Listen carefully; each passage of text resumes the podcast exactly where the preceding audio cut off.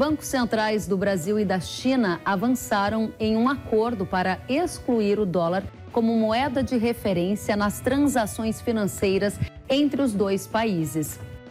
A ideia é substituir a moeda norte-americana pelo yuan, moeda chinesa. Brasil e China assinaram um memorando de entendimento para criar um modelo financeiro. A dúvida no momento é: como esse acordo pode afetar o Brasil do agro? Só em 2022, a balança comercial entre Brasil e China atingiu 150 bilhões de dólares. E o país asiático é o principal destino dos produtos do agronegócio brasileiro, representando 32% da nossa pauta exportadora. Hora de entendermos isso em profundidade, vamos aos nossos convidados. André Perfeito, economista, seja muito bem-vindo. Olá, Kelly, prazer falar aqui com vocês. Da mesma forma, é um prazer recebê-lo, assim como a você, Antônio da Luz, economista-chefe da Federação da Agricultura do Rio Grande do Sul. Seja muito bem-vindo. Obrigado, Kelly. Boa tarde a você e ao André. Ótimo, vamos começar então a primeira rodada com você. André, a gente gostaria de saber qual é a sua avaliação em relação a esse plano. Ele vai dar certo? Ele vai sair no, do papel?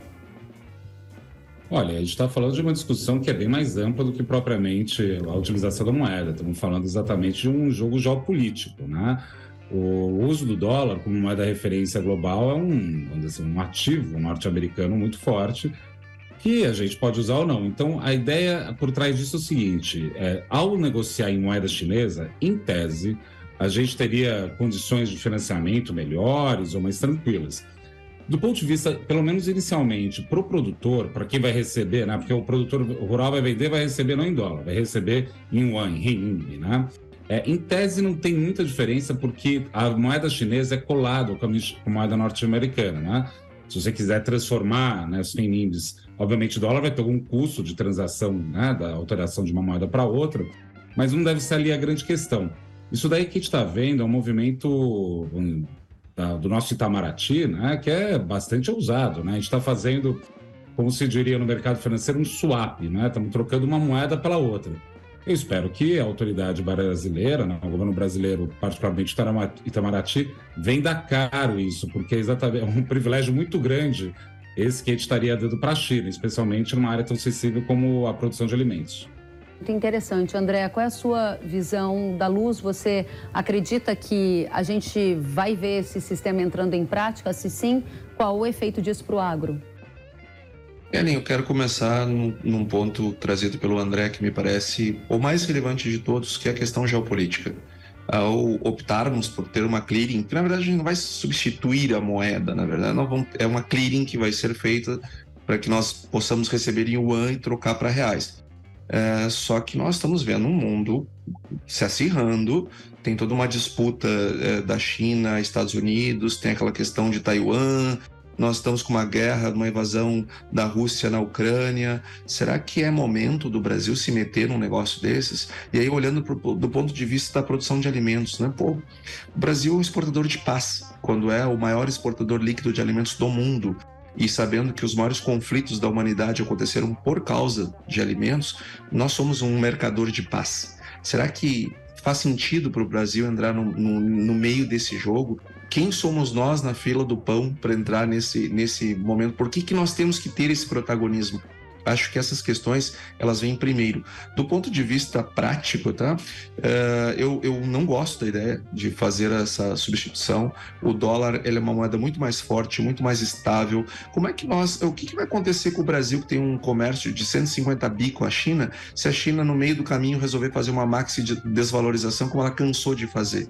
Como é que, como é que a gente fica? Aí nós precisamos comprar dólar. Ah, vai ser mais barato porque o custo de transação vai diminuir. Sim, aí a gente precisa importar. A gente não importa só da China, a gente importa dos outros países. Quando a gente precisar comprar dólar para ir, como é, que vai, como é que vai ser esse custo? Ou seja, eu acho que a conta é um pouco mais complexa. Obrigada, da Luz. André, eu volto com você para saber se, na sua visão, isso vai se tornar um sistema, o sistema real Yuan, ele vai ser obrigatório. O governo federal diz que o plano não prevê obrigatoriedade. A chance que tenhamos os dois sistemas funcionando, ou seja, o dolarizado e o alternativo, na sua opinião? É, eu acho que o caminho talvez seja esse. Vale notar que a Luz colocou de, de, forma absolutamente correta, né? Não é exatamente renminbi, é uma câmara de compensação que vai ter créditos e débitos nessas moedas, enfim, ao invés do dólar, né?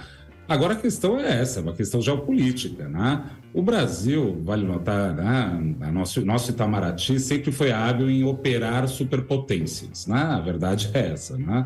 Isso aconteceu durante a Segunda Guerra Mundial e talvez esteja vendo isso agora é um movimento bastante ousado. Não sei se, é, enfim, vai, vai acontecer do jeito que se imagina, mas acho que o Brasil, eu acho que o Brasil tem um tamanho para entrar nesse jogo e exigir, talvez, dos Estados Unidos que cubra a oferta. Né? Acho que esse é o jogo que o Brasil está querendo entrar um pouco, né? Agora, de novo, traz riscos isso daí. Não são poucos riscos, não. Está falando de riscos relevantes a respeito da administração da, da geopolítica. Né? Agora, a China está crescendo e continua crescendo. A dúvida é o seguinte: os Estados Unidos vai dar conta de, é, de se restabelecer como grande polo dinâmico, sim ou não? Né?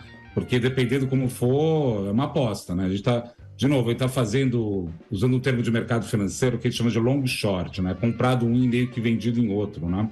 Só que essa, essa operação tem que ser muito bem calculado. Eu espero que o pessoal do Ministério da Fazenda, Itamaraty, tenham, esteja com as planilhas atualizadas dessas relações comerciais. Tem, André, tem essa questão. Agora, Antônio da Luz, na sua avaliação, a gente vai ter os dois sistemas funcionando e você acha de fato que é um risco? Eu já ouvi você dizendo isso. Quais são os efeitos já esperados? Eu vou trazer para o nosso. A maioria dos nossos telespectadores são do agro, né? Eu vou trazer a memória deles um, um episódio Lembra no passado, quando nós estávamos com medo de não ter fertilizantes, de faltar fertilizantes no Brasil? Que era um medo real, acontecia. E acho que até nós devemos muito à, ex-ministra Tereza Cristina por termos conseguido, junto aos Estados Unidos e o Canadá, uh, ter esse abastecimento. Depois até sobrou fertilizante no fim do dia. Uh, eu pergunto como é que funcionaria numa, num episódio desses se nós tivéssemos um laço dessa magnitude. Outro ponto importante, eu gosto muito da China, não tem nada contra a China, muito pelo contrário, nosso cliente, nota 10, é, é, respeito demais. Só que nós temos interesses né, do, do país. Veja, a China é um grande comprador nosso e só tem dois grandes uh, fornecedores para ela, o Brasil e os Estados Unidos. Será que vale a pena nós nos aliarmos assim desse jeito, deixar os Estados Unidos de fora? Se bem ele está do lado de cá, né, do fornecimento, será que isso faz sentido? É, será que esse é o momento de se, de se fazer um movimento é, dessa grandeza, dessa magnitude? E, e, de novo, né, nós não podemos esquecer, lá quando a China e Estados Unidos estavam com um conflito alimentado pelo ex-presidente Trump, eles desvalorizaram a moeda deles, como é que teria ficado para a gente nesse, num momento como agora? Uh, no ano passado, o Banco Central Chinês estava dizendo: olha, não joguem contra a moeda. Apareceu o Manteiga alguns anos atrás aqui falando do real. Será que, porque a, a moeda estava sendo uh, uh, vítima de um ataque especulatório, é, é, será que o yuan está pronto? para um momento, para um movimento desses, será que o Brasil deve embarcar em algo assim nesse momento? Uh, Kellen, para mim, não. Resposta do Antônio da Luz é que não deve entrar nesta seara André Perfeito, para a gente encerrar esse bloco com você, o Brasil deve ou não entrar nesse acordo e fazer essa negociação real yuan? Só para falar do renminbi, do yuan, né, a oscilação 2014, 2004 na verdade, né, estava lá fixado contra o dólar. Tava 12, cada yuan comprava 12 centavos de dólar. Agora cada yuan compra 15 centavos de dólar. As variações da moeda não são exatamente estratosféricas, né? Mas isso daí não tira o fato que possa acontecer isso, né? Pode a China, como os Estados Unidos fez na década de 80, por aí vai. Agora a discussão é outra. Qual é o posicionamento que a gente quer ter? Tá, a gente não pode ignorar que está tendo uma tensão no mundo. É, como a gente vai ganhar com isso? Essa é a discussão. E, de novo, isso incorre riscos. E espero, de novo, que o Itamaraty esteja sabendo como jogar esse jogo, porque é um jogo de gente grande mesmo. Né? A gente está querendo dar um bypass os Estados Unidos como fornecedor da China. É interessante, não é? A gente pode depois fingir que, ah, não, China, desculpa, a gente não tem nada a ver com isso e voltar a ser aliado dos Estados Unidos. Acho que a gente pode fazer tudo. Agora, de novo, diplomacia, para isso que a gente paga o salário dos nossos diplomatas, para eles pensarem estrategicamente isso. Vamos ver o que eles estão respondendo. O Antônio da Luz disse que é contra essa medida. Eu quero saber se você acredita que é uma condição que a gente não vai poder escapar. É algo que mais cedo é. ou mais tarde vai ter uma pressão da China para que essa negociação com o Yuan venha a ocorrer? Ou você acha que isso uhum. pode acabar não acontecendo, André? Eu acho que pode acabar não acontecendo. É típico da diplomacia brasileira jogar com os dois lados e ver quem, quem dá para a gente é a CSN, né? É tá esse é o jogo, né? Agora, eu não quero dizer que com isso que, que eu posso bater o martelo a respeito do que vai acontecer. Simplesmente não sei, mas eles têm que agir nesse sentido, porque tem uma questão na mesa, que é o conflito dos Estados Unidos e China. Excelente colocações, tanto do André quanto do Antônio da Luz. Eu volto com vocês já já, porque a gente vai trocar de tema agora.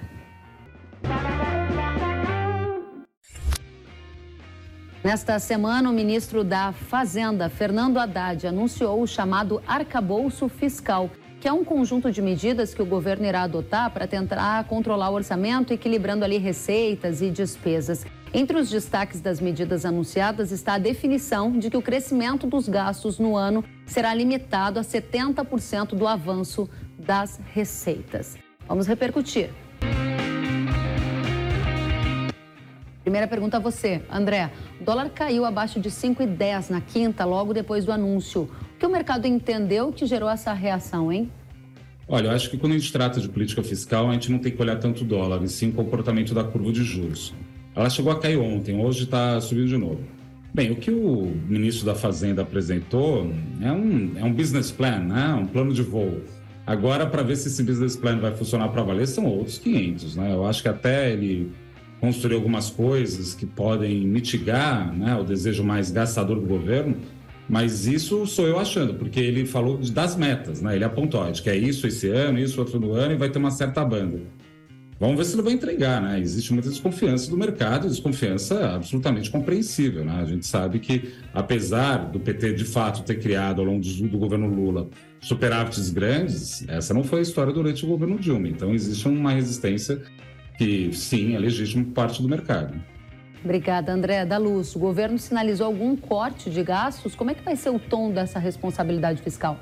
Não, Kelly não sinalizou corte de gasto, muito pelo contrário, ele sinalizou que vai ter crescimento real do gasto uh, no Brasil. Bom, em primeiro lugar, eu acho, antes de criticar o plano, eu queria, eu queria trazer que acho interessante e importante que o governo fale desse assunto e traga alguma coisa para a mesa em termos de ajuste fiscal. Até porque uma parte do governo, uh, ali, Mercadante, Gleisi Hoffmann, que não faz parte do governo, mas faz parte do partido do governo, uh, pressionam para gastar, gastar sem controle nenhum. Né? É pegar o cheque especial, o cartão de crédito e gastar tudo, e depois, daqui quatro anos, o próximo que se vire. Então, então o, o Fernando Haddad ele está numa situação que ele precisa equilibrar esses, esses dois mundos. Então, ele trazer merece ser valorizado e, e, e, reconhecido. Agora, o plano em si não me parece bom. Me parece bom porque ele traz gastos, crescimentos reais do gasto público.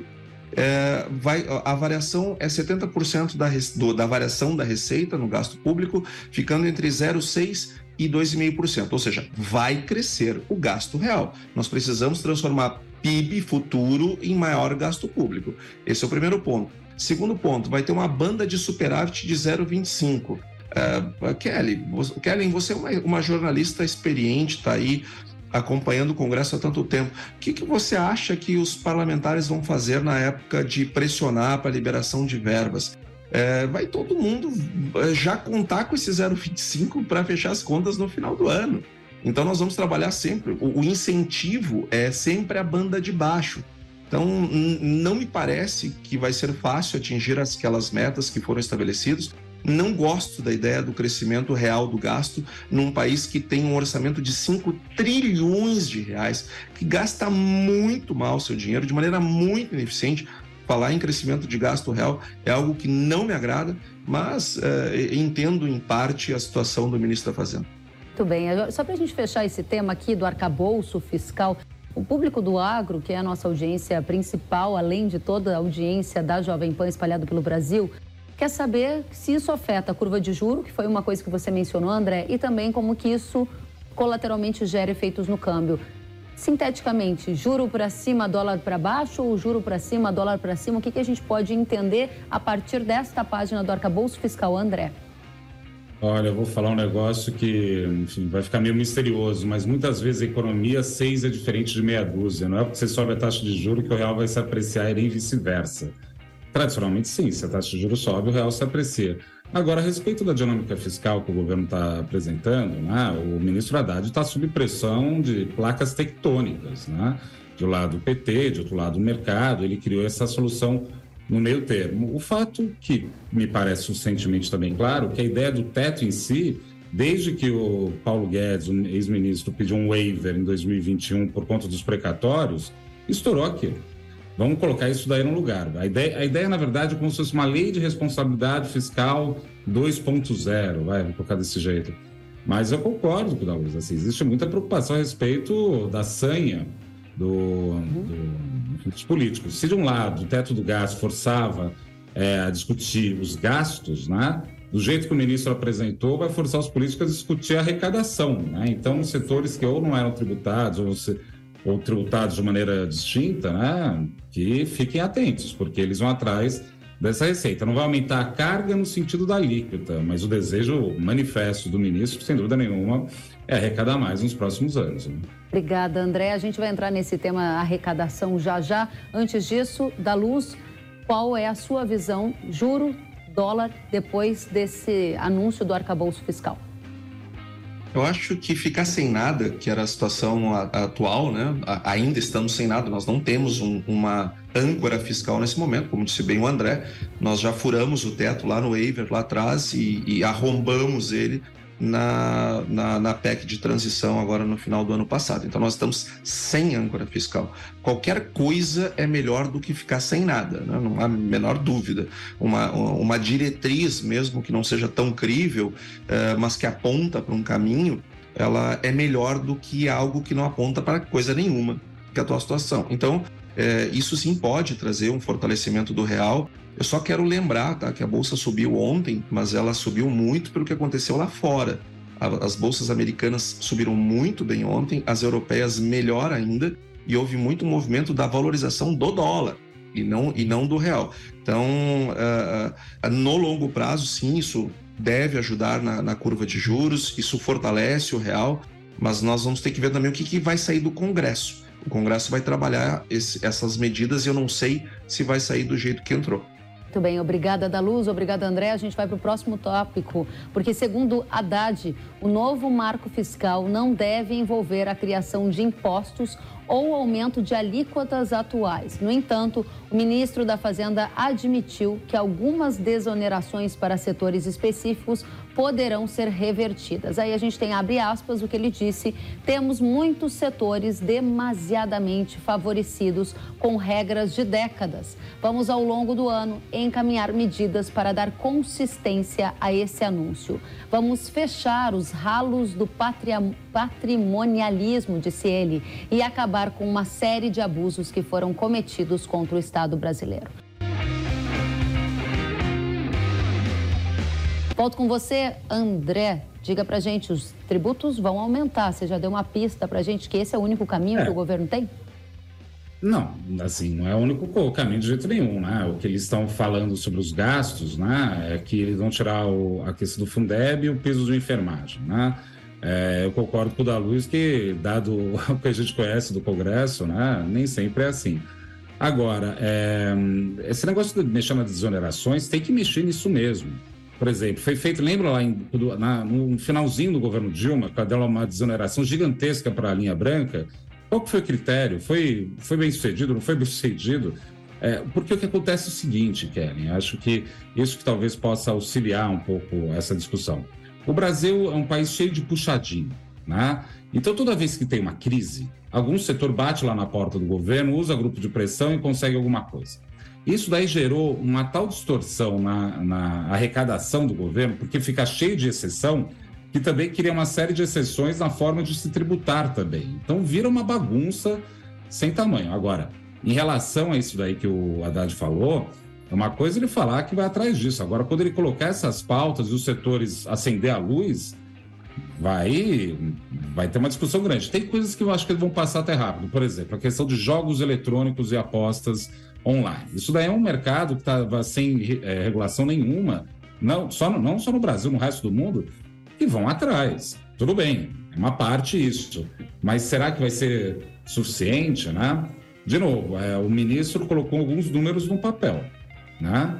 Vamos ver se ele vai conseguir entregar isso. Porque se ele não conseguir entregar, ou ficar evidente lá por volta de julho, agosto, que não vai conseguir entregar o resultado de um déficit de 1% do PIB esse ano, esquece. Esse plano ninguém vai acreditar nele mais, né? Então ele tem que tá entregar certo. resultados positivos. Obrigada, André.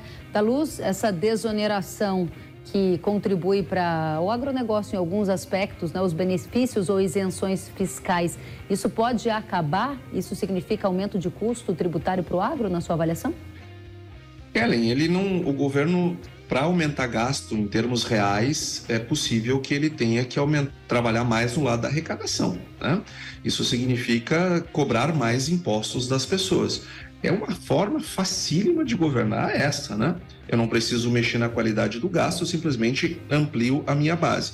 Só que o André falou um negócio que eu acho muito importante, eu acho que esse debate muito caro para o Brasil ele deve ser feito, que é a qualidade também da, das nossas desonerações, da, da, dos incentivos que nós damos. Está cheio de estudos que mostram que os incentivos que foram dados recentemente, eles não funcionaram e, portanto, eles não devem ser mantidos, eles devem ser revistos e a gente tem que ter a maturidade de entender e aceitar esse tipo de avaliação. Se não é uma boa política uh, uh, pública, seja ela tributária ou de gasto, nós temos que revê-la. Não tem problema nisso. O que eu tenho medo é, é algo que remete à sua entrevista anterior, lá com o Lobauer. O governo ele, ele escolheu alguns inimigos, dentre eles o agro. E a, e a entrevista do Lobauer demonstrava um aspecto que isso já está posto. Eu não me surpreenderia se o governo não também não viesse com uma sanha arrecadatória e tributária para cima do agro. Que não vai prejudicar o agro sozinho, ele vai prejudicar a população, sobretudo a mais pobre, mas que ele cria uh, um, um imbróglio e um problema que o setor terá que resolver, é, eu não tenho dúvida. Por isso que eu acho que toda a atenção é, da bancada ruralista, dos produtores rurais, das indústrias, dos serviços que operam dentro do agronegócio, é pouca no momento desses. Tá certo. André Perfeito, economista, muito obrigada. A gente vai precisar de mais tempo para ouvir você e Antônio da Luz em outras oportunidades. Volte sempre, André.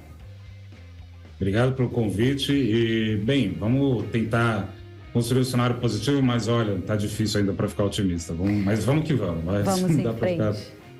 Obrigada, André. A gente torce por dias melhores. Obrigada a você, Antônio da Luz, economista-chefe da Farsul. Volte mais vezes para a gente aprofundar ainda mais esse debate.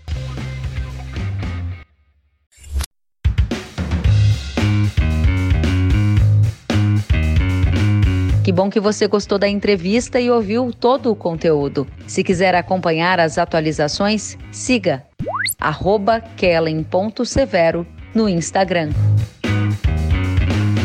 Até a próxima!